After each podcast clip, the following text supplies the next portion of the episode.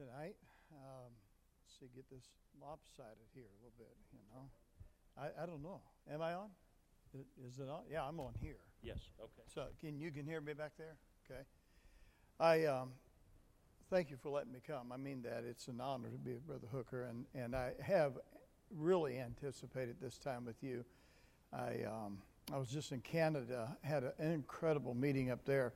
Um, it's hard to find churches up in Canada, and there's one up there that God's doing something very unique through, and uh, so I enjoyed that. And now I get to come here, and and uh, and then next week I'll be in the Cayman Islands. Do, I have to suffer for Jesus, you know. but you got to understand, we, you know, four Sundays ago it was negative 28 at my church, and the wind chill was 40 below. And uh, so this is, I, have been burning up since I've been here. I, I, I just thank the Lord that, that uh, we got to meet Brother Miss Hooker many years ago, and, and our hearts were knit together. And, and uh, so I'm going to talk to you about some things on the table back there. And I want you to know that the things on my table, they are selected. In other words, um, they are on there with a real divine purpose behind it. And so let me talk to you about some of it. This here is called Understanding and Combating the Weapons of Satan. You're going to find out I'm really transparent. I went through two bouts of depression in, since 2012. Uh, went way down into a hole twice and lasted six to eight weeks during those times. There were moments I didn't couldn't see my way out. Um, now, people kind of got critical of me, I don't care about that. Uh, uh, but uh, meaning that here I am helping people and I got depressed. Uh, well, anyway, uh, doesn't matter what you think about that. Is um, this series came out of that, six lessons out of that, and um, I, uh, so that's just something that I talked to you about. there is a series back there called Depression. It's just two two CDs. This is six uh, that was before I went into depression. This is afterwards. So before I went in, I said, suck it up, build a bridge, and get over it. But I don't do that no more. I've never done that, really. This one here is called Closing the Doors. That's what we're going to do this week is we're going to talk about closing the doors. But also inside this series, I threw a bunch of other stuff together. 10 ways we give place to the devil. And then we have in here cutting and eating disorders. We have so, so many different disorders, and I deal with cutting. And the reason why I deal with cutting is I have a home for troubled boys and girls. We've had 650 boys and girls from 47 states and five foreign countries go through my home. And uh, so I've worked a long time with them. I may talk a little bit more about my home later, but and then I deal with the foundation of schizophrenia. And then I deal with in here helping people out of central sins in the back of this, that's all DVD. In the back, I put it on MP3 so you can play it on your computer, okay? So I did all that. That's a series back there on the table. And then back there is this one here called To the Court or To the Cross, or another series, and here's Legalism versus Lasciviousness. And I would really encourage you, is we have churches today that are full of legalism, and it's killing them. And then we got churches that people responding to legalism, they go way over here and they're full of lasciviousness. And someone said to me, Well, you mean that there needs to be a balance? You don't balance two evils. Legalism is the flesh, and lasciviousness is the flesh. You don't balance them. There's a higher calling than legalism and lasciviousness. And really, the truth, if you name it, is the calling of grace. And so I deal with that. This one here, to the court or to the cross, I deal with unforgiveness. Because every time you have something in your heart against somebody and you hold on to that, then what happens is you take them to court in your own heart. And you're the judge, you're the jury, and you're the prosecuting attorney.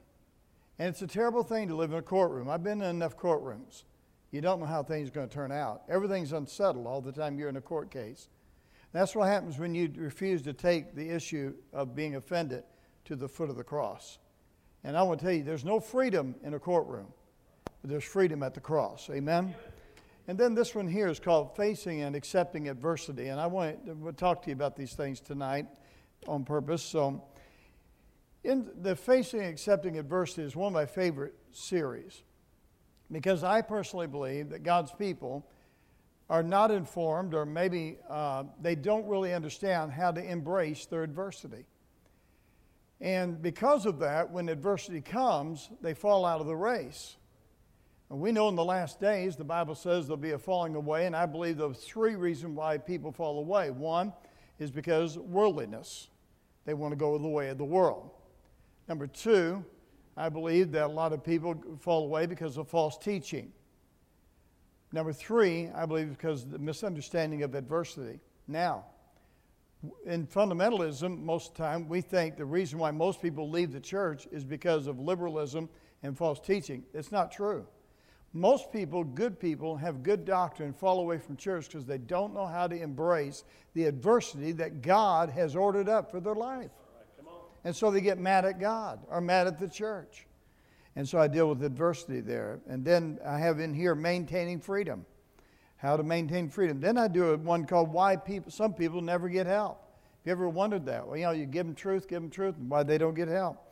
And there's several reasons why. And we put that on DVD and also CD, uh, MP3 in the back. There's also, all this is on CD if you don't want DVD. This one here is called It's All in the Head. You ever had someone come up to you and say, That's all in your head? Well, tell them it's true. It is all in your head. The Bible talks about that in 2 Corinthians chapter 10. It says, For though we walk in the flesh, we war not after the flesh. For the weapons of our warfare are not carnal, but they are mighty through God to the pulling down of strongholds, casting down imaginations, and every high thing that exalteth itself against the knowledge of God, and bringing into captivity every thought unto the obedience of Christ. Now, where, where are thoughts? Tell me. It's right there. Where are thoughts? There you go. Okay? Whereas, and then, can, and then knowledge exalts us. Where's knowledge? It's in your head. Some of y'all are still trying to figure that out. It's, the answer is it's all in the head. Okay? And then, and where imaginations? And then strongholds, if those three are, are in the head, then strongholds are in the head. And the battlefield between Satan and you is your mind. And every day of your life, your mind is challenged. Every day of your life, Satan, if he can control your mind, then he's got the best of you as a believer. He can't have your spirit because it's been sealed up until the day of redemption. But your soul, understand this, is made up of your mind and your emotions, and that's where he attacks you. This one's called the treasures of darkness. I won't talk much about that, but there are two types of darkness. One darkness is a terrible darkness, uh, dark, uh, spirit of darkness. The devil is the, his kingdom is the kingdom of darkness. But there's another darkness that I, I've been in, and in that darkness, I was able to find treasures in that darkness. And that means that darkness was a good darkness. Amen? And then this one here is called War Changes Everything. This is the, first, this is the last one I, I've just put out. Because through those times of depression and some battles that I've had, I'm talking about legal battles, people attacking, trying to sue, and all kinds of things, I began to, I believe, suffer with what we call post traumatic stress disorder. And then it began to dawn on me. I think many of God's children don't know what they're suffering with. They're suffering with the same thing that someone that goes to Afghanistan and comes home, or came to, went to Vietnam, came home, and they're trying to, and we don't even title it as post-traumatic stress disorder, and yet they are. And war changes everything about your life. you know what war did for me? It challenged my belief system. When I was depressed, it challenged everything I believed. Amen. I mean, you know what challenged? All things work together for good. It challenged that. You say, Did you doubt it? Yes. War will change you, it'll change your perspective, it'll change your priorities. And there's all kinds of things. What I did was there's a war manual I got hold of that helped me with that one. This is the authority of the believer. It's a small booklet, and it tells you about your authority in Christ against the demonic powers. For instance,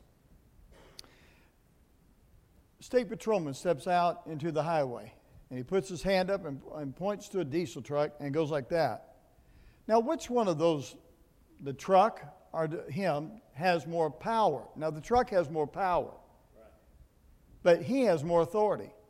Satan has more power than I have, but I've got more authority.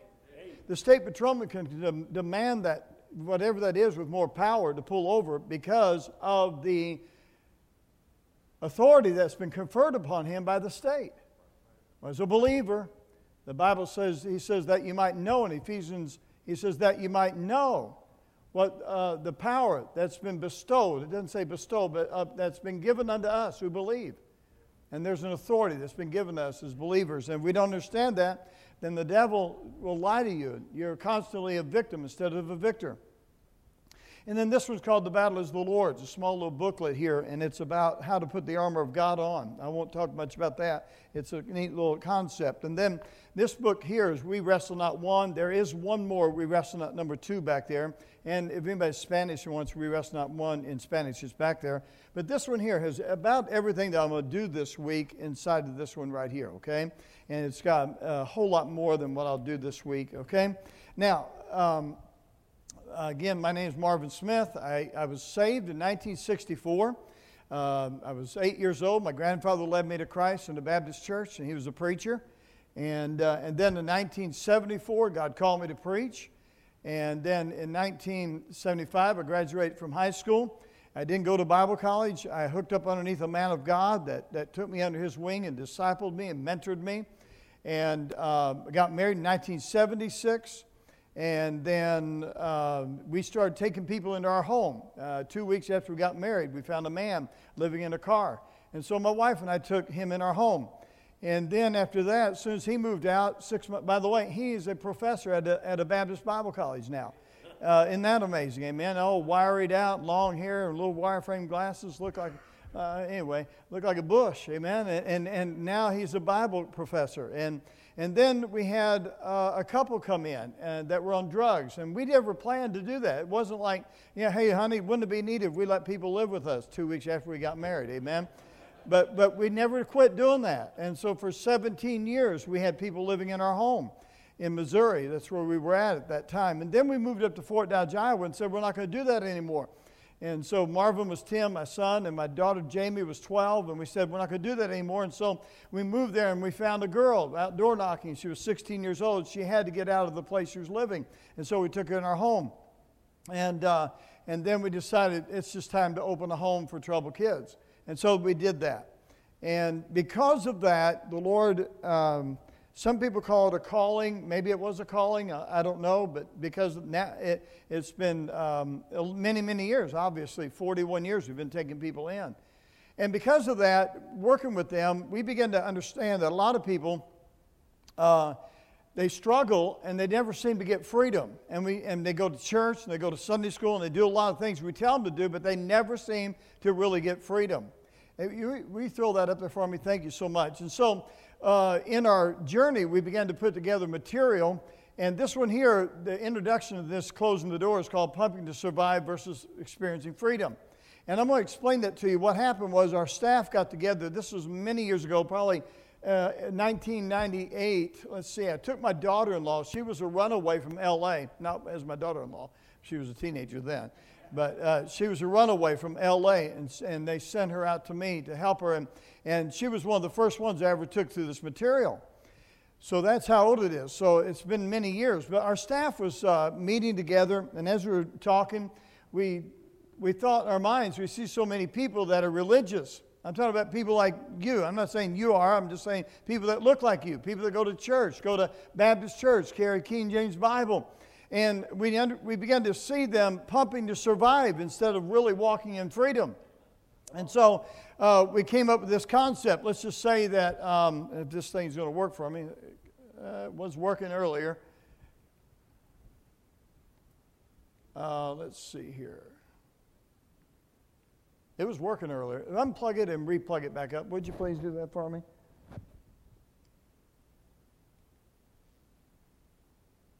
It's just like that. That's the way it goes. Give me just a minute.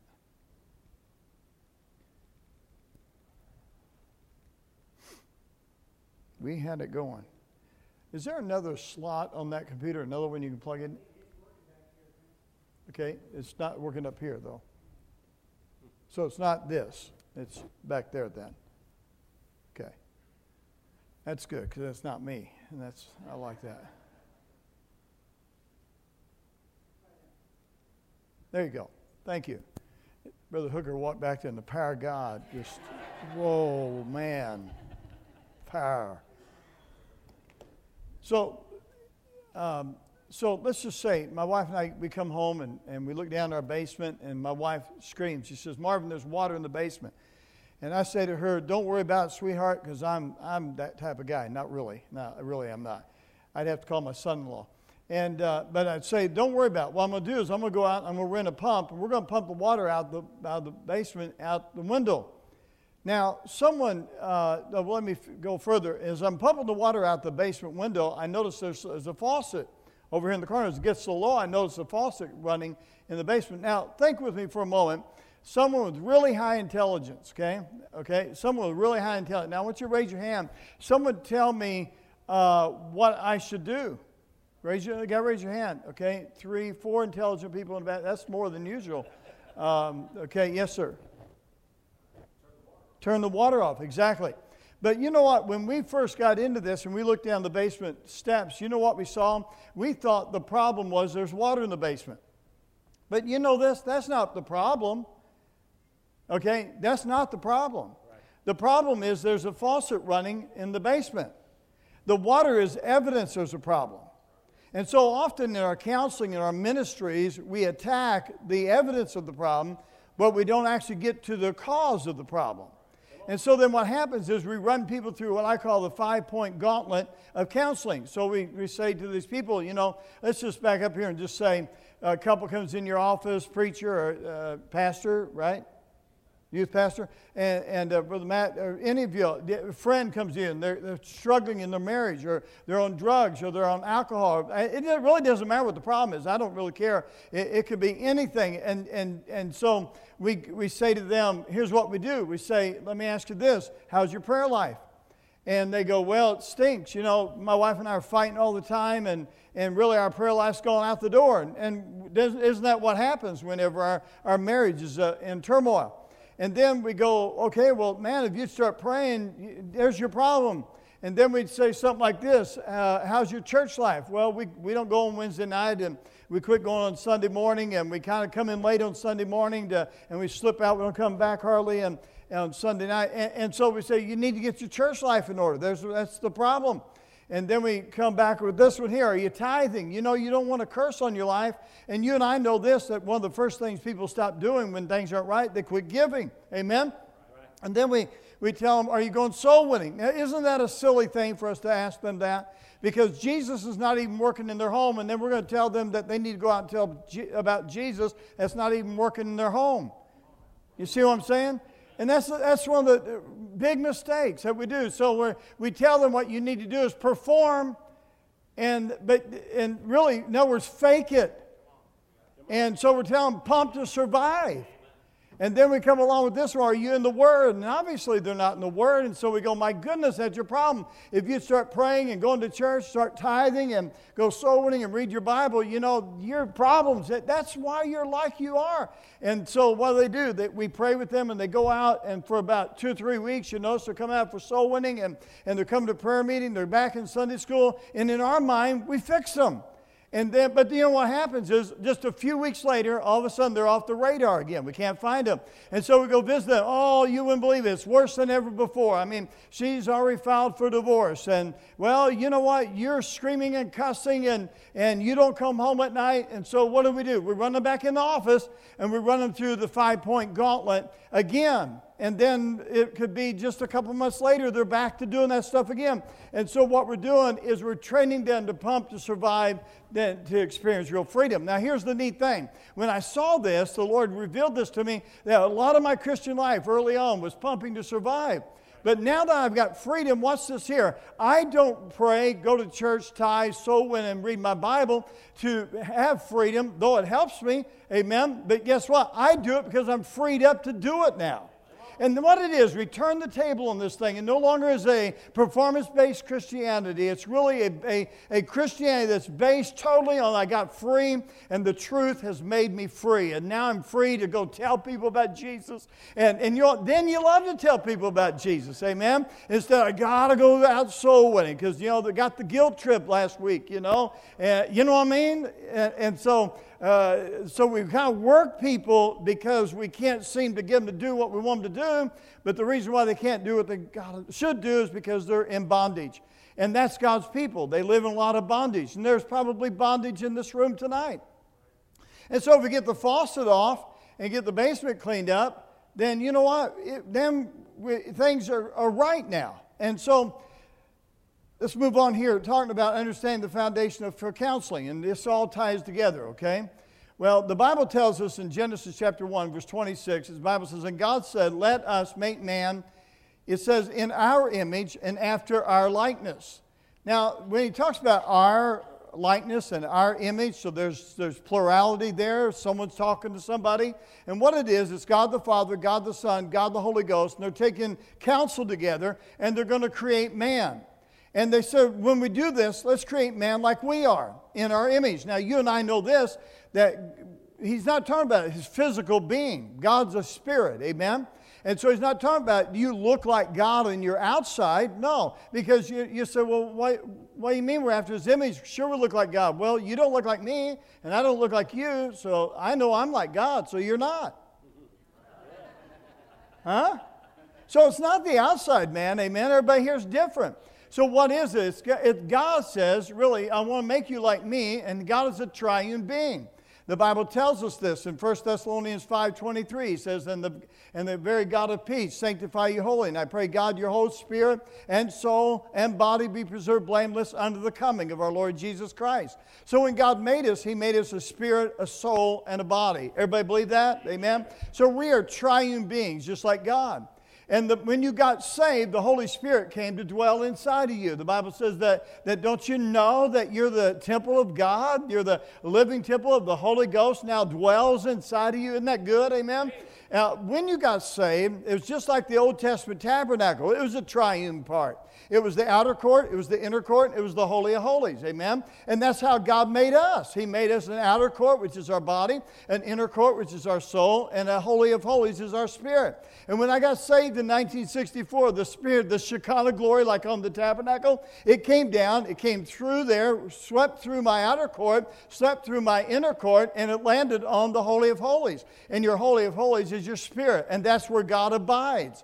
When you say, Jesus, come into my heart, what does that mean? You really mean that the same spirit that, that raised Christ from the dead came to live inside of you. And now all of God lives inside of you. And when we say all of God lives inside of you, that's an incredible thought. You say, what do you mean? Let me give you just a real quick thought on this that all, all of God lives in you. In other words, you didn't get God in pieces, you got all of God. In fact, the Bible tells us, according to Peter, says that when you got saved, you received the very divine nature of God. Did you? The Bible says we are partakers of His divine nature. Everybody understand that? So I, Marvin Smith stands before you having the entire divine nature of God. I am a partaker of His divine nature. You don't believe that? You don't believe in the Bible. And then guess what else? I not only have the divine nature of God, I've got the mind of Christ. Isn't that what the Bible says? That now you have the mind of Christ. Isn't that what it says? So Marvin Smith has the capacity to, to live by the very divine nature of God. I have the capacity to think like God. Amen. I mean, I'm, isn't that true? Amen? But not only that, it goes further than that. The Bible tells us this is that um, the Bible says that the Apostle Paul said, The life that I now live, I live by the faith of the Son of God. Someone says, How did Paul do all that he did? How, where did he get all that faith? He gets it from the same place you got it. You literally have the faith of the Son of God. Paul said he lived by the faith of the Son of God. He didn't say he lived by his faith, he lived by the faith of the Son of God. Now that changes everything for me. Because what it changes is it's no longer I, but Christ that lives in me. That's what it says, amen? It's no longer me, but it's Christ living in me. And the life now I live, I live by the faith of the Son of God. So I can think like Christ, I have the divine nature of Christ inside of me, and I have the faith of the Son of God. And there's a whole list of things besides having the same spirit that Jesus Christ had, crying, Abba, Father, out of him is in me. And so that's a wonderful thing, amen? And the Spirit came in, the Bible says that, that we, our outward man is perishing, but our inward man is being renewed day by day. Do you understand what that means? That means this. This really means this. It means when it says renewed, it's the same word that we have our word revival comes from. In other words, God just told you the moment that you got saved, you have the capacity to have a new revival every day of your life go on inside of you. Oh, no, that's what I said. Some of you are like, seriously, I've never heard that. Well, that's what the read your Bible. That's what it says. It says that the uh, outward man is perishing, but the inward man is renewed day by day. That means I have the capacity to have a daily revival today, and tomorrow I have the capacity to have my spirit renewed then too. Amen. Uh, you know what I'm doing? I'm tearing down all the reasons why you're living in the flesh. I'm tearing down all the reasons because here's what people say. Well, you don't understand, preacher. You know we're just flesh. Well, who told you you were just flesh? If you're just flesh, that means you never got saved. You say, yeah, but the flesh is so strong. Yeah, but greater is he that's in you than he that's in the world. See, somewhere or another, we've magnified the power of the flesh instead of the power of the Spirit in God's children's life. And so what's done is given us a license to go ahead and have, to go ahead and sin and say we got a good reason we sin. Why don't we go ahead and say this? I'm in Christ. Amen and I have the Spirit of God. I got the faith of the Son of God. I have the divine nature of God. I have the mind of Christ. Then why in heaven's name wouldn't I go ahead and say, I, he, then I have more, really, more strength in Him than in the flesh? I hope that makes sense to you. And then this is your heart. This is when you say, Jesus, come in my heart. It's really Spirit of God, come into my heart. Your spirit is the heart of the man. And so this is uh, that red area right there. I was going to do the, the pointer, but it doesn't work on TVs. Uh, the red area has been sealed up until the day of redemption. Aren't you glad about that? Amen. In other words, nothing can interrupt that work right there. Okay? Now, this your soul is made up of your mind. That's how you think. It's made up of your emotions. That's how you feel. And it's made up of your will. That's the choices you make. So here's what God did. God figured, God made you this way. So there's a divine process that he has.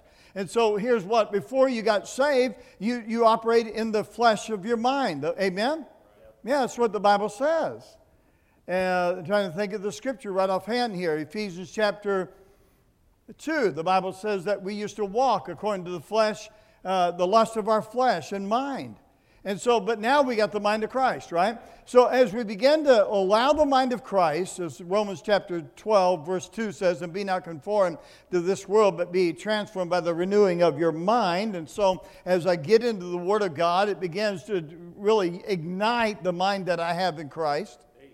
And so as I think like Christ, then guess what? I begin to feel like Jesus Christ. And when I feel like Jesus Christ, I begin to act like Jesus Christ. That make sense to you? So here the devil knows that, okay? So what does he do? He attacks your mind and he wants you to think in your old mind. And if you think in your old mind, then guess what? You have, if you think in the sinful mind, so he'll attack your mind through images, he'll attack your mind through uh, words that people say to you. And let's just stay with images. And so our mind has this bad image, and so that bad image begins as we dwell on that. And by the way, let me say this seeing a bad image out here, as I went through the airport today, I saw things that, you know, I had to bring all those into captivity under the obedience obedience of Christ. And, and, so those were, but guess, me seeing something bad is not sinful. It's what I do with what goes through the eye that makes it sinful. Amen? And so, so, the, so here I am, the enemy attacked me in my mind. Now, if I don't bring that thought into captivity under the obedience of Christ, then what happens is I begin to dwell on that. And when you dwell on something wrong, then it begin, you have inappropriate thoughts, creates inappropriate emotions and inappropriate emotions will cause you to do inappropriate things. Does that make oh, sense? So this is simple. This is simple. The spirit-filled life is what I'm talking to you about tonight. Is that would you please allow all that God is that is in you, allow Him to live through you, and renounce yourself every day and put Him on the throne of your life and ask Him to communicate and live and think and feel and walk through your life. Amen. That's the spirit filled life. And yet you sit down with the average Baptist person and you ask them, explain to me the fullness of God's Spirit and the spirit filled life. They can't talk to you two minutes about it. You can, you know, during the Shantung revival, I was referring to that, I think, with you today. Miss Bertha Smith was there in 1940. And when she was over there, I got the privilege of being around her a little bit. And she was there in the last revivals of China. Uh, actually, revival is still going on in China. It's the fastest growing church in the world.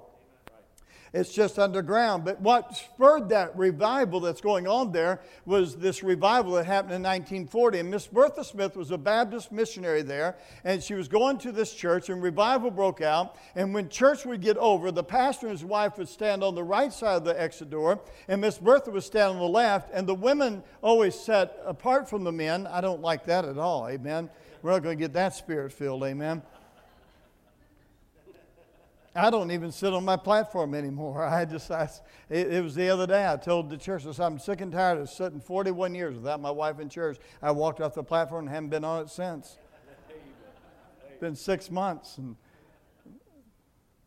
but anyway, I, I don't know why I said all that. But, but anyway, if she would stand on this side of the door, the women would walk past her and the, the men would walk past the pastor. And, and they always asked this question. They would say, Are you genuinely as you stand here before me, are you genuinely born again? And are you sure? And if they said, well, maybe so, or maybe I'm not sure, you know what they would do with them? They would say, go back in the church because it's too dangerous for you to go out there. You'll die and you'll go to hell without Christ. And then if they say, yes, I'm genuinely born again, they would say, you, uh, okay, so you are. So then as you stand here, present tense, right with me right now, are you walking in full obedience and in the fullness of God's Spirit? And they would say, Well, I don't know if I am or not. They'd say, Well, then you can't go out because you're, you're a bad billboard for Christ. That would change things in our churches, brother. You're nervous now, aren't you? If I'm standing at the door, I bet some of you go out that one.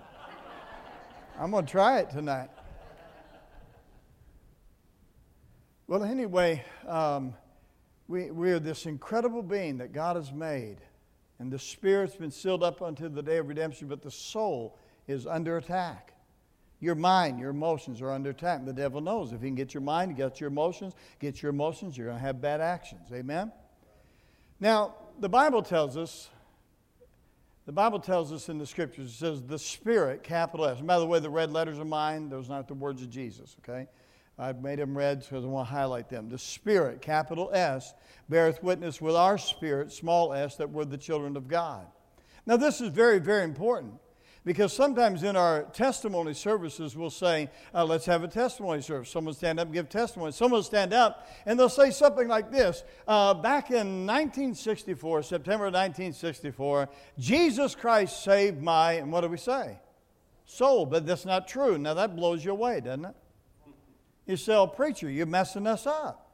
He didn't save your soul initially, He raised your spirit from the dead initially. Well, look what it says. It didn't say the Spirit bears witness with your soul, you're a child of God. It bears witness with your spirit, you're a child of God. And the reason why that is so is because, listen to me carefully, you cannot trust your soul. You know what I'm talking about. I mean, some of you wives, if you want to testify, you can tell me right now, your husband didn't act like Jesus today. It's because he was soulish. He wasn't spiritual. Right? And you said you should have seen how he talked, should have seen how he acted. That's because he was in the flesh. He was, in, he was living in the soul. Your soul is, is very fickle. Amen. And the way you think is fickle, and the way you act is fickle. Amen? And the way, the way you conduct yourself. So, so, what I'm saying is, really, it was your spirit that got raised from the dead. And we'll continue in that theme just a moment. But let me prove it with this scripture here. In James, the Bible says, Receive with meekness the engrafted word which is able to save your souls. I don't know where my Bible is right now. Oh, there it is. Man, you got it. There you go. Thank you. Receive with meekness the engrafted word which is able to save your souls. Now, here's my question is he talking to saved people or lost people? Someone tell me. Saved people. Why would he tell saved people and graft the word so you can get your soul saved? If their soul got saved when they got saved. Does that make sense to you? Come on. You can do this. Act like that dog in the back window that you used to have with me. You know what I'm talking about? Yeah, look, does that make sense to you? James is writing to Christians. He knows that their spirit got saved, raised from the dead. But he also knows that their soul, the way you get your soul saved, is you engraft the word into your life.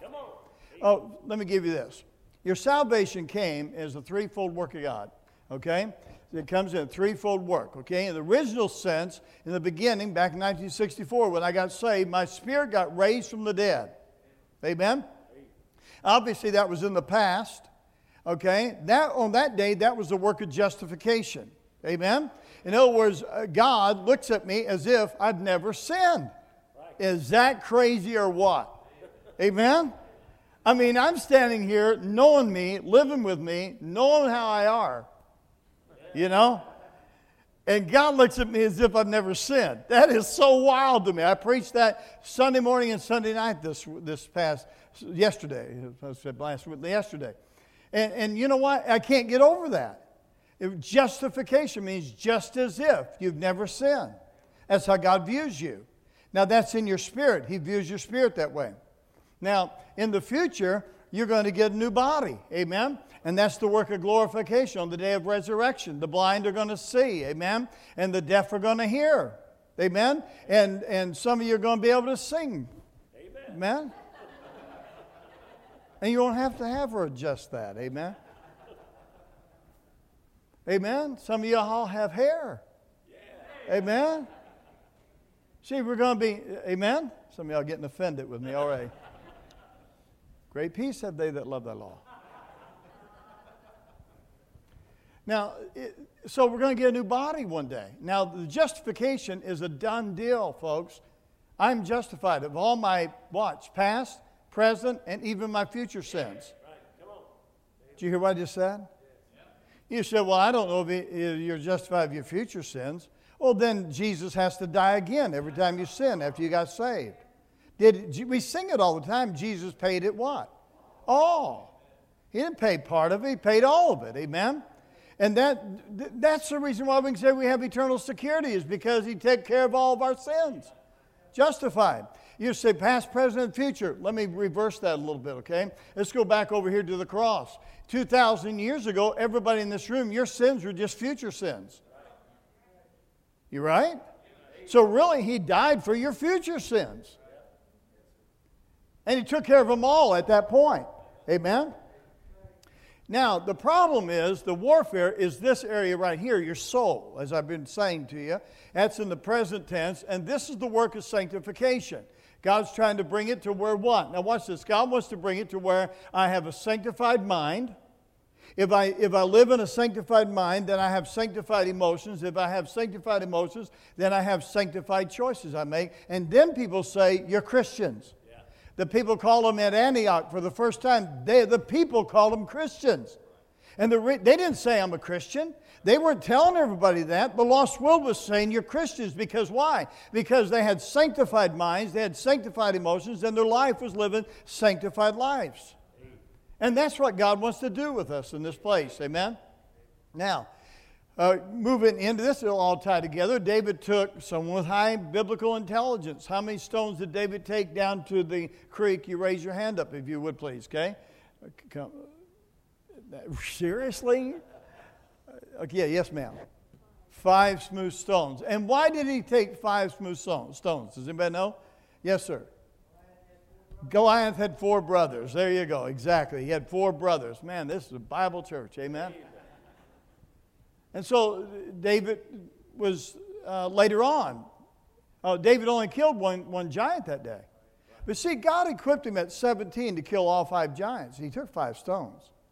But he only killed one. And that's pretty much the testimony of many of God's children is God has equipped us to do a, a better job than what we have. So David had to face these giants later on, as it says 2 Samuel chapter 21 and 1 Chronicles chapter 20. And as David goes out in his 60s now, 61, 62, 63, around that time, David goes out to fight the other giants. The first giant's name was Ishbi-benob, if that's not how you're supposed to say it. I'm not sure. Larry Brown just said, say it fast, and no one knows. So Ishbi-benob, he was, uh, he was a giant, and his name means proud, lofty, and lifted, lifted up, an arrogant one. So here comes the giant of pride at David. David doesn't know what to do, but Abishai, his servant, says, Look, David, you're the lad of Jerusalem. Go home, and I'll fight him for you. So David allowed Abishai to kill Ishbi-benob. Abishai's name means hum, uh, grace. So David had to humble himself to receive God's grace to conquer pride in his life. Amen? Amen? And, and so what, that's a New Testament principle. God resists the proud but gives grace to the humble. Amen? And all those giants, there's a whole series back there on the five giants. And all those giants, it's amazing how all the guys that helped slay those giants, their names are the direct New Testament principle of conquering those particular giants. Well, anyway, David faced these giants later on in life, and David had to, watch this. David was young, could have conquered them, but he failed to completely conquer them, and later on he needed help. And you say, what's the point? The point is this there's probably in this crowd right here tonight, there's probably uh, some of you, as you sit here, there's areas of your life that have never really been dealt with. Some things that may have happened in your life when you were a child, and when you think about them, it tugs at your heart. It may have been words that were said, or an abuse, or physical abuse, or something like that. It might have been you, you were part of a church somewhere, and there was a church split, or there was someone that hurt you but it's never really been dealt with. You say, well, how do you know it's not been dealt with? Well, every time you think about it, something jerks inside your emotions. You with me? And so here's my point is this. Now watch this here. If this works. There it goes. Giants neglected today will come back to haunt us on another day. And what I don't want to do is finish this week out on Wednesday night when I'm done. I want to make sure all the giants of your lives have been slain before I leave here so that what? You can walk in freedom and you don't have to be worried about facing that giant another day and another day. And then later on, when you get older, you know what happens is, is if you don't deal with it, let's say you got bitterness from the past, maybe something happened as a child, maybe toward your mom, toward your dad, or toward somebody, I don't know. And so you got bitterness toward them. But you just keep shoving it down and you don't deal with it. Well, then what happens is as you get older, the Bible says, comfort the feeble minded, because as we get older, our minds, minds become feeble. And as our minds become weakened, then we lose the ability to hold down those old emotions. And then what happens is as we get older, we become bitter old people, and someone says, Why are they so bitter?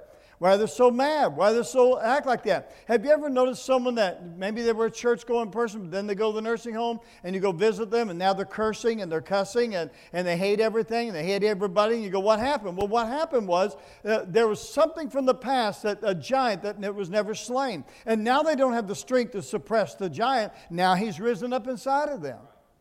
And I know this I don't want to die a bitter old man. I don't want my children to remember me like that. Amen? So, all this is spiritual warfare, believe it or not. All this stuff I'm talking about is spiritual warfare. The Bible teaches us in Ephesians chapter uh, 4, the Bible says this neither give place to the devil. Now, the word place, as you see on the screen, means jurisdictional territory or legal rights to ground in your life. So, this is the Apostle Paul writing to Christians at Ephesus, and he's telling the church, not lost people, he's telling them, don't give legal right to ground in your life over to Satan. It literally means jurisdictional territory, where he has a legal right to that ground. You say, well, how does that, how does that happen? It goes all the way back to the Garden of Eden. God told Adam and Eve, He said, What I want you to do, I'm going to give you, and you're going to be in charge of everything. You're going to have dominion over the earth over the fowls of the air, over the beasts of the field. You know what I'm talking about, don't you? And he made Adam and Eve in charge of everything. They, they, they had dominion over it. Well, then what happened was the devil came along and he questioned God. And then what happened was when they ate of the fruit of that tree, then guess what happened? They gave the ground of the earth over to Satan. You see what I'm saying? By disobedience, we give ground over to Satan. Every act of disobedience that you do, whether it's toward your mother, toward your father, or toward your husband, toward pastoral authority here, or maybe, uh, I'm not going to go that far because you'll get mad. Oh, if you speed in your car, you're, you're giving ground over to Satan. You say, oh, I don't believe that. Because you want to believe what you want to believe. You're a lawbreaker. You're a rebel. You're trespassing. Huh? So, so, so, so we, we too give legal ground to Satan in our lives. And he's looking for legal ground. And by the way, Jesus said of him, He is the prince of this world. Jesus said three or four times, He's the prince of this world. You know, Jesus didn't refute that, Jesus supported that.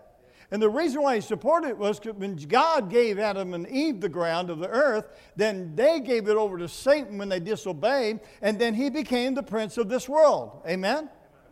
So, so you and I can give ground to our minds and our emotions and our wills over to Satan. The Bible tells us in 1 Peter, it says this Be sober, be vigilant, because your adversary, the devil, is a roaring lion, walketh about, seeking whom he may devour. And the word may is a permissible word, meaning what? That he's got to seek permission to take ground from your life. In other words, if the devil could, if the devil could, John, uh, John? Jeff, huh? Jeff. I, there's a lot of J's in this church, okay? I've been trying to sort that all out. John's right there, okay? But let's just say, here's one thing, Brother Jeff, is the devil cannot do. Now, if he could, he'd do it.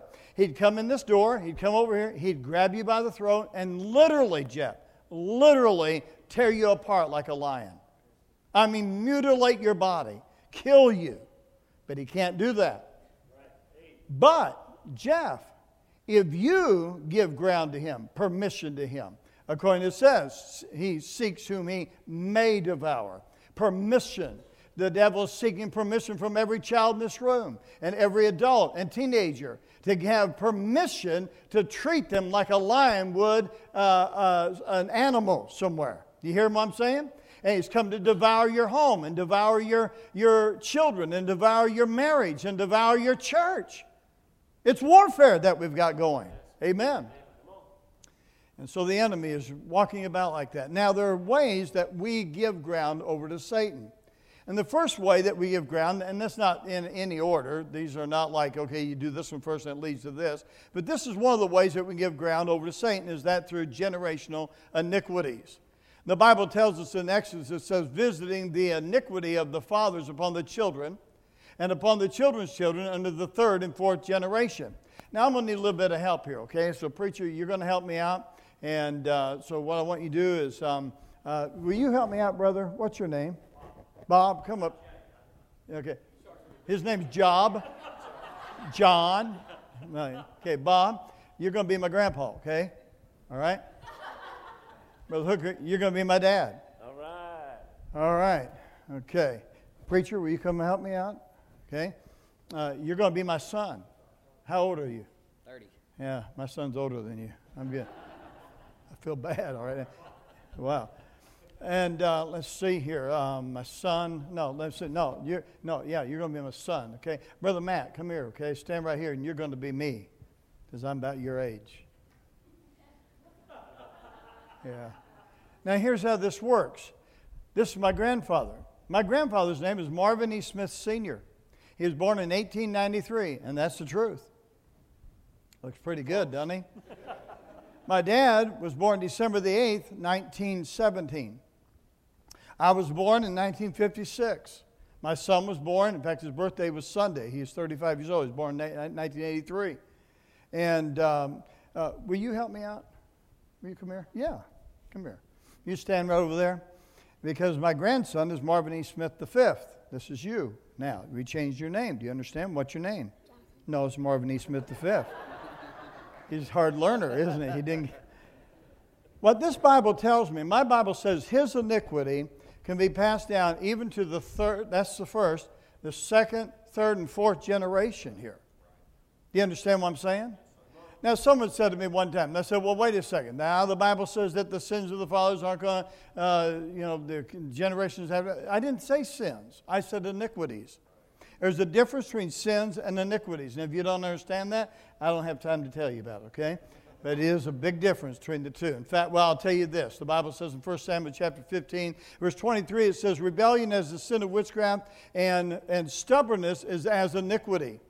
And so the stubbornness of this man in, a, in, in areas of his life can be passed down from this generation to the next. You got that? In fact, the Bible tells us, because some people say, well, uh, Deuteronomy annihilates that. Well, the problem with that, Jeremiah, way later after Deuteronomy comes along and says, We acknowledge, O Lord, our wickedness. And the iniquity of our fathers, for we have sinned against thee. And the reason why I put, put personal responsibility is, is you can't blame him for what you do wrong, and you can't blame him. But we do know that because of his iniquities, we have a lower threshold in certain areas of our lives. Does that make sense? Okay. Now, watch this here, and uh, I'll try to build this so you understand it more. The Bible talks about, uh, in the scripture, about angels, and let me put some scripture up. It says, Who maketh his angels what? What's it say? Spirits, right. His angels are spiritual beings. And then it says, Are they not all ministering spirits? Right? So, really, angels are spirits. Am I right? Can we assume that with the scriptures, right? Okay, now I'm going to talk to you about familiar spirits here, not like the Bible talks about, but the word fam- familiar means family. If you look that up, it means family. So there, I believe that my grandfather, Marvin E. Smith the first, or senior, uh, born in 1893, I believe that there was a ministering angel in his life. We call them guardian angels. That's where we get that whole idea, guardian angels. And you can look in the Bible, and there were angels that showed up to protect people throughout the Bible. I believe there was a guardian angel, or a guardian what? Spirit that worked with my grandfather. But now, wait a second. What was his angel or spirit doing before he was born? Was he sitting on a, a cloud up in the air on the unemployment list, waiting for him to get born so he can go to work? No. What he was doing was he was working in his dad, with his daddy. It was a family spirit. You see what I'm saying? And so, watch this here. So, his family spirit really is, is in my family. It's the same one that took care of my dad, same one that takes care of me, the same one that takes care of my son, and the same one that takes care of my son's son. You said, that's crazy. Watch this. Remember, it says familiar, right? Now, watch this. My grandfather was a cartoonist for the St. Louis Globe Democrat. In other words, when Eisenhower was president, he drew the funny cartoons about Eisenhower. And my dad was a commercial artist for Sears and Roebuck magazine. Years ago, the Sears and Roebuck magazine was about that big. Some of y'all remember that? Amen? Okay, that's what you beat your kids with back then. Amen? Well, anyway, instead of taking pictures of some things, they had an artist come in and they would airbrush gloves and hats and dresses. My dad was the one that did the many for years for Sears and Roebuck magazine. He was an artist. I, I'm, I love to oil paint. Don't have time to do it anymore, but would love to get back to it. I like the letter billboards, and I used to do that in high school, make a little money on the side. I used to letter our buses. And then my son loves commercial uh, uh, graphic arts. And so you see an artistic familiar spirit in my family. Do you see that? So, I, I didn't say autistic, I said artistic. Art, artistic, okay? So this has been passed down in my family. Now, why did, would God do that? God would do that so that when we would get together, we would talk about stuff and enjoy our familiarity. My grandfather on my mother's side, Clyde Ramey, was a preacher. His son was a preacher. I are a preacher. My son is a preacher. My grandson's talking about being. You say the callings of God are passed down. No, but the interest of it gets passed down in generation after generation. But the devil knows that. So what the devil does, he comes in and broadsides my grandfather with a stubbornness or a spirit of stubbornness in a certain area.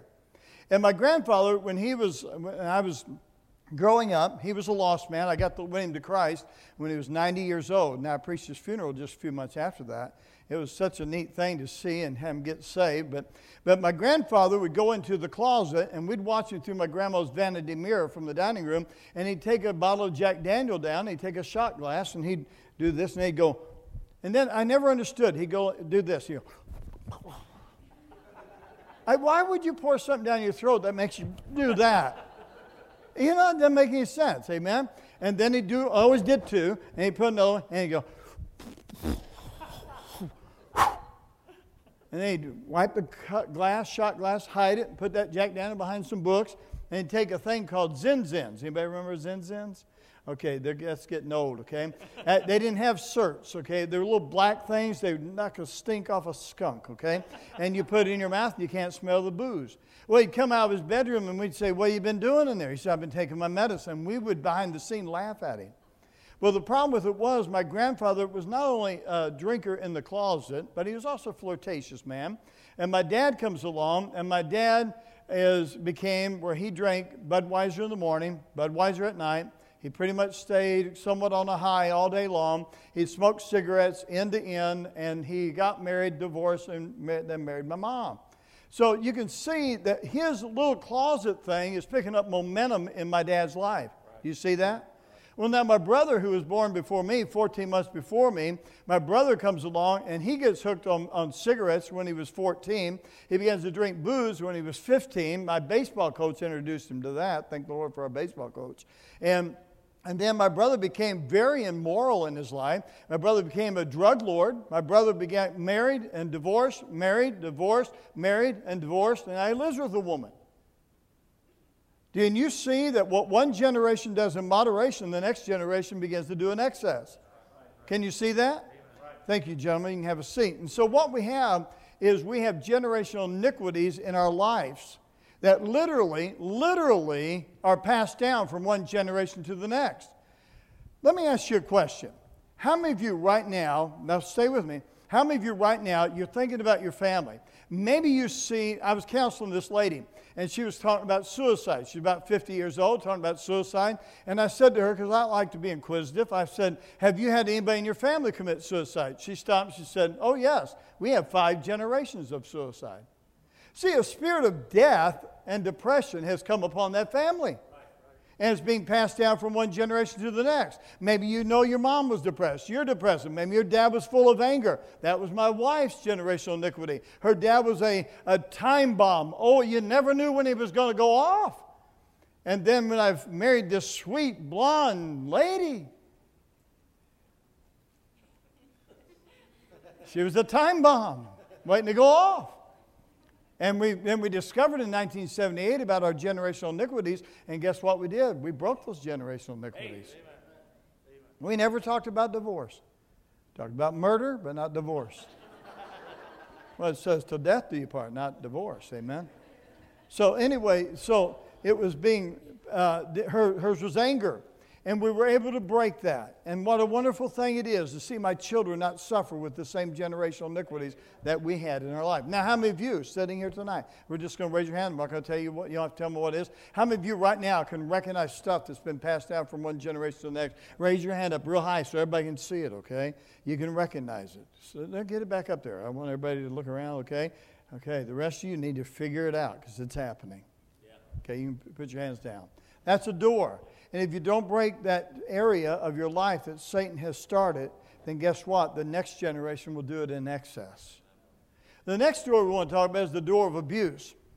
This door right here can show up in these categories right here physical, mental, verbal, and emotional and sexual abuse. We're living in a very, very strange day. Six out of ten girls will be violated against their will by the time they're 18, and two out of one out of every six boys. That's crazy. That's real crazy. We have a lot of physical, we have mental, we have verbal abuse. In fact, the Bible says death and life are in the power of the tongue. I, am sure, I'm looking across this crowd, I think that we have a good group of people here. I think you love the Lord. But can I tell you something tonight? Is did you know that you can put a curse on your children? You should never say to your son, You're stupid, you're an idiot, you'll never amount to anything. I can't believe you. Why aren't you like your brother? Now, let me tell you why he's not like his brother, because he's not his brother. Isn't that real scientific? God didn't want him to be like his brother. That's why you're not like your brother. Amen? And so, what I'm saying to you, a lot of times we say words in our homes to our wife, to our husband. And, and, and these words, they do such damage. I, I don't know how much truth there is. I, am sure I could find out, but I was reading this, this is a long time ago, over two decades ago. I was reading that, like in a building like this, my words are going all over this building right now. Amen? They're bouncing off the walls. Did you know that, that as we sit here, radio waves are going through here? Amen? I mean, they're in the room right now. The only thing is, is we don't have a receiver picking them up. And did you know they're saying that this, just like radio waves go on forever, they don't stop. They go on forever, but they weaken as it goes. And same thing with our voices. If we're in a home where there's a lot of verbal abuse, those words begin to cause damage in that home. And they resonate in, the, in, the, in our wall and in the atmosphere of our home. And when we say things like, I hate you and I can't stand you and, and I uh, wish you were never born and we didn't really want another child and, and uh, you know what, I, I'm not even sure I should have married you. Do you understand those words are death words, curse words? And we have it all the time in our homes. Children hear it and they, they walk cursed. I remember sitting in my office and a man walked in my office. He's a sheriff in our town. He walked in right after I moved to Fort Dodge and, and he walked right in in his uh, sheriff's outfit. He stood right in front of my desk. Never met him before in my life. And he's crying. And he says, I hear his voice. I hear this voice. It goes on and on in my head. And I thought, wow, this guy's he's got some problems. And I said, Well, whose voice is it? It says, You're stupid. You're dumb. You'll never amount to anything. And why don't we never wanted you anyway? We, you were an accident. You came late in life. We didn't want to have another child. I said, Is that your dad's voice you hear? He said, Yes. I hear it all the time. And you know what the problem with it is? The Bible says, As a man thinketh in his heart, so is he. And so, as he continues to think about his dad's words and they resonate in his heart, they curse him to never amount to anything. And so we have these words, and you say, Well, preacher, I've been abused. Some way or another, I've been abused. Maybe one of those categories right up there. Well, the Bible teaches us that God, Jesus dealt with those things in the scriptures. The Bible says that Jesus was abused in every aspect of these, this category. You say, what do you mean? Let's ask this question Was Jesus uh, verbal, or physically abused? Was he mentally abused? Verbally abused? Emotionally abused? Okay, the next question is Was he sexually abused? That's hard for you to swallow, isn't it? Now, listen to me. The Bible says he suffered in all points. We don't have a high priest who cannot be touched with the feelings of our infirmities, but he suffered in all points. He said, Seriously? I'm serious. In fact, yeah, I can tell you what happened when he's 33 years old. They stripped him naked, hung him in front of his own people and his mother. That would be in our day sexual abuse. He had to be, he had to suffer in all points. So that what? So that if you go through that, Jesus is saying, I've been there and I understand. And I'm going to tell you how to deal with it. And Jesus said, Father, forgive them, for they know not what they do.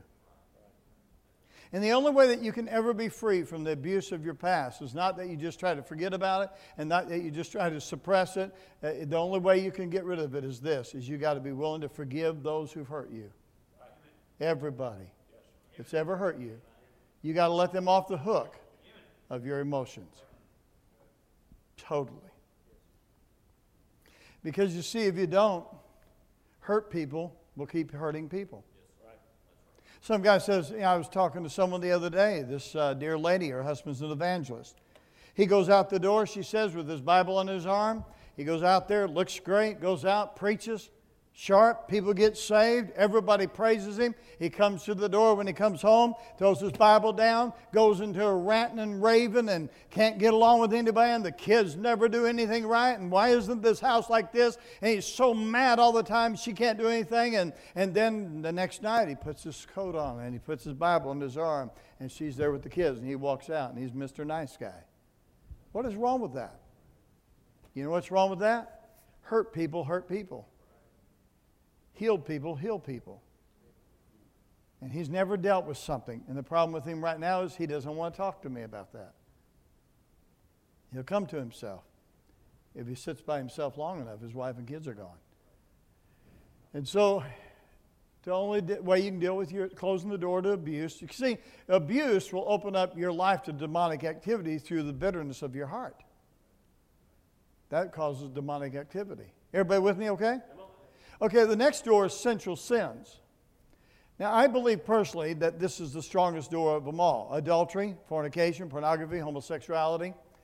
Adultery, we'll define that for the sake of uh, some married man or woman that they're not faithful to their husband or, or their spouse, their wife. Or uh, fornication would be, in my idea, is sensual activity before marriage. Obviously, we got pornography. We know what that is in this day and hour. And then homosexuality.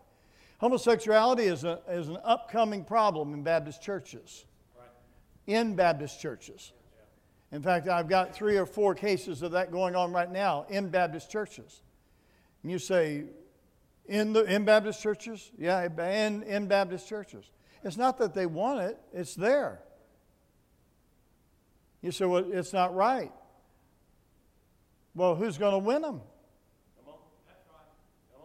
Aren't we going to love them like we love everybody else with their sin problems? Some of y'all are trying to debate on that one right now. Well, you're a Pharisee then. Give me an independent Baptist church that has a ministry to homosexuals. There ain't one. The evangelicals have them. Didn't Jesus die for them? Yes. Yes. For God so loved the world. Uh, you'll have to ponder that because you've already be you're you're, you're anyway. We're, we're, our thinking is off. Yeah. Come on. When it touches your own family, you'll get it. Right. As I sat with a pastor the other day and his dear wife, and he's my age, and he said, "Preacher, my daughter is a lesbian. She graduated from a Bible college, soul winner of the year." Voted most likely to succeed. She's a lesbian. Your temperament changes when it enters, invades your own ranks. Right. Amen? Yeah, You say, well, not me, bless God. Well, yeah, I know. Huh. And the essential sins Central sins assault the lordship of Jesus Christ in the life of the believer. And this door is the most destructive of all the doors, and it destroys the foundation of our marriages and it corrupts the seed of our offspring. 1 Corinthians says, Know ye not that your bodies are the members of Christ? Shall I then take the members of Christ and make them members of a harlot? God forbid. What does that mean? That means this, according to the scriptures my members, my hands, my feet, my eyes, my nose, my mouth, my ears, my legs, my mind, my emotions, and my will. They are all members of Christ. And then he says, Are you going to take the very members of Christ and make them members with a harlot? Now, do you understand what he just said that? What he said that if I look at something inappropriate on my laptop, I'm using my eyes are his eyes. And if I look with his eyes at that, then I'm forcing him to look at that. If I go do something immoral uh, outside of the boundaries uh, that God's given me, so if I, if I do something outside my marriage vow with somebody, then guess what I'm doing? I'm taking Jesus there. That's what it's teaching. And he goes on to say, What? Know ye not that he which is joined to a harlot is one body? For two saith he shall be one flesh, but he that is joined unto the Lord is one spirit. Flee fornication, run from it, get away from it. Every sin that a man doeth is without the body, but he that committeth fornication sinneth against his own body. It's interesting about this one here because listen, all the other sins, they do not engulf the entire being. But sensual sins take up, it literally overtakes the mind, it overtakes the emotions, it overtakes the will, and overtakes, it damages your spirit, and it does damage to your body. We know that. The Bible teaches us that. The, the, amen. They'll receive a wound that doesn't go away. Right. Amen. This one here invades all your entire being. That's why it's so strong today. The Bible talks about in the last day we have seducing spirits. We have that in this country right now. What? Know you not your body is the temple of the Holy Ghost which is in you, which you have of God, and you're not your own? For you're bought with a price. Therefore, glorify God in your body and in your spirit, which are God's. Why do you say in your spirit? Because this sin engulfs the whole being. and maybe you've morally failed. Maybe you morally failed before you got married. Maybe you morally failed while you've been married. It'd be good for you to close that door once and for all. You say it was a long time ago. I know it. But you better close it. Right. Because on a bad day, now that you've already tasted of the wrong, on a bad day, at a sad moment, at a weak moment, you could step right back into it just like you did before. Unless that door has been genuinely closed and the power that's been broken in your life. We have another door called the occult practices. There are several up here that I've listed horoscopes, Ouija boards, fortune telling, tarot cards, seance, psychics, levitation, uh, palm reading, Dungeons and Dragons, Harry Potter, Yu Gi Oh cards, and Bloody Mary and Spiritism. And you might be looking at that going, well, I don't know what some of that is. Don't worry about it. If you don't know what it is, be glad you don't know what it is. But these are the things that these young people would come to my home and they had been involved in. I'm talking about young people that little girls, Filipino girl, arms aren't that big, 90 some pounds, almost able to tear a hospital door off its hinges because she was so full of rage and bitterness and demonic influence because she had been introduced to the demon world through these activities. You say, Well, I just look at my horoscope as a game. I just played with the Ouija board when I was a little girl. It was just a game at a little slumber party. First of all, let me say this I would never let my kids spend the night with anybody anyway. Amen. Anybody. Unless it was my, their grandparents. I wouldn't let them spend the night with them. But my point here is, is this is these are all demonic things. Do you have skunks down here? Do you? Well, let's just say a skunk came running in here, okay? As the skunk comes running in here. And uh, I turn to John, John right here, okay? And I say, John, will you get the skunk and get it out of here?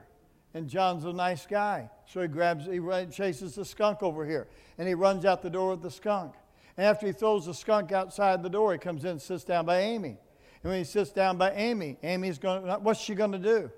She ain't going to sit there. Amen? right? And you say, well, eh, look, John wasn't, John was just getting rid of the skunk. He was just he wasn't wanting to harm it. It was kind of like he was kind of playing with it to get rid of it. But here's the problem in the demonic realm: you can play with it, but it takes you serious, and you'll always come out with something on you when you play with their stuff. Always. We call them hitchhikers in our ministry. A hitchhike on your life, and on a bad day, at a weak moment, they'll begin to influence you. And I don't have time to develop that, but I can prove that with you, okay? Maybe you've done these things. You say, I don't do them anymore. Okay, that's not what I said. But if you've ever done them and you've never really renounced the power that that left on your life, the stink that it left on your life, you need to do that. Right. The other, another one is movies or video games. Movies or video games. We have sensual movies. Job came along, and here's what he says I made a covenant with mine eyes. Why then should I think upon a maid? And we, we watch sensual things in movies. The truth of the matter is, if I were to ask you to tell me the most sensual movie you ever watched, you may not remember the name, most of you would, but many of you would remember the scene because your brain operates that way. You say, How, why does it operate that way? Let me tell you why. Your brain has something in it that I call developer. And that developer is not moral and it's not immoral. And what it does is when you see something that stirs you up emotionally, then however deep the emotions are stirred according to what you saw, that the depth of that emotions, that goes the depth of your memory banks. Everything that you see, you'll always, in your brain, you'll always remember that I had this tie on. Now you say, I won't remember that tie. That's ugly tie. Now, listen to me. You will remember it, but you will have no reason to recall it. That's why you won't bring it up. But for instance, here I was in 1976, 4 o'clock in the afternoon at 300 West Springfield Road, First Baptist Church, St. Clair, Missouri. I'm standing down front in my tuxedo, right? The double doors open up. This little blonde girl and her daddy step through the door, and she's in a long bridal dress. Amen? Her name's Alice. His name's Tom. I'm standing there in my bell bottom tuxedo. What's wrong? Y'all quit wearing them down here? We still wear them up there. And, and I'm standing there in my dingo boots. Some of you go, dingo boots. These guys know what dingo boots were. And I'm standing there in my dingo boots and my bell bottom tuxedo. I'm looking there, and here comes that girl through the door, and her dad leans over. I remember vividly. He leans over and whispers something in her ear, and I'm watching them. And she goes, I'm like, oh boy, what's going on? Then here they come down the aisle. Who gives us bride? So her mother and I. And then we get married. And we go in that car, and we're going down the highway to our honeymoon. And I said, What did your dad say back there? She said, if you, He said, If you want me to, I'll go down there and tell that jerk it's all off.